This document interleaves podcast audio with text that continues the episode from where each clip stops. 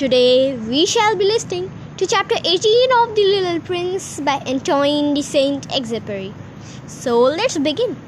The little prince crossed the desert and met with only one flower. It was a flower with three petals, a flower of no account at all.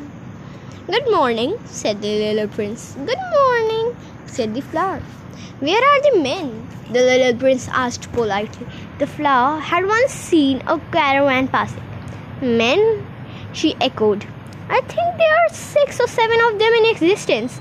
I saw them several years ago, but no one knows where to find them.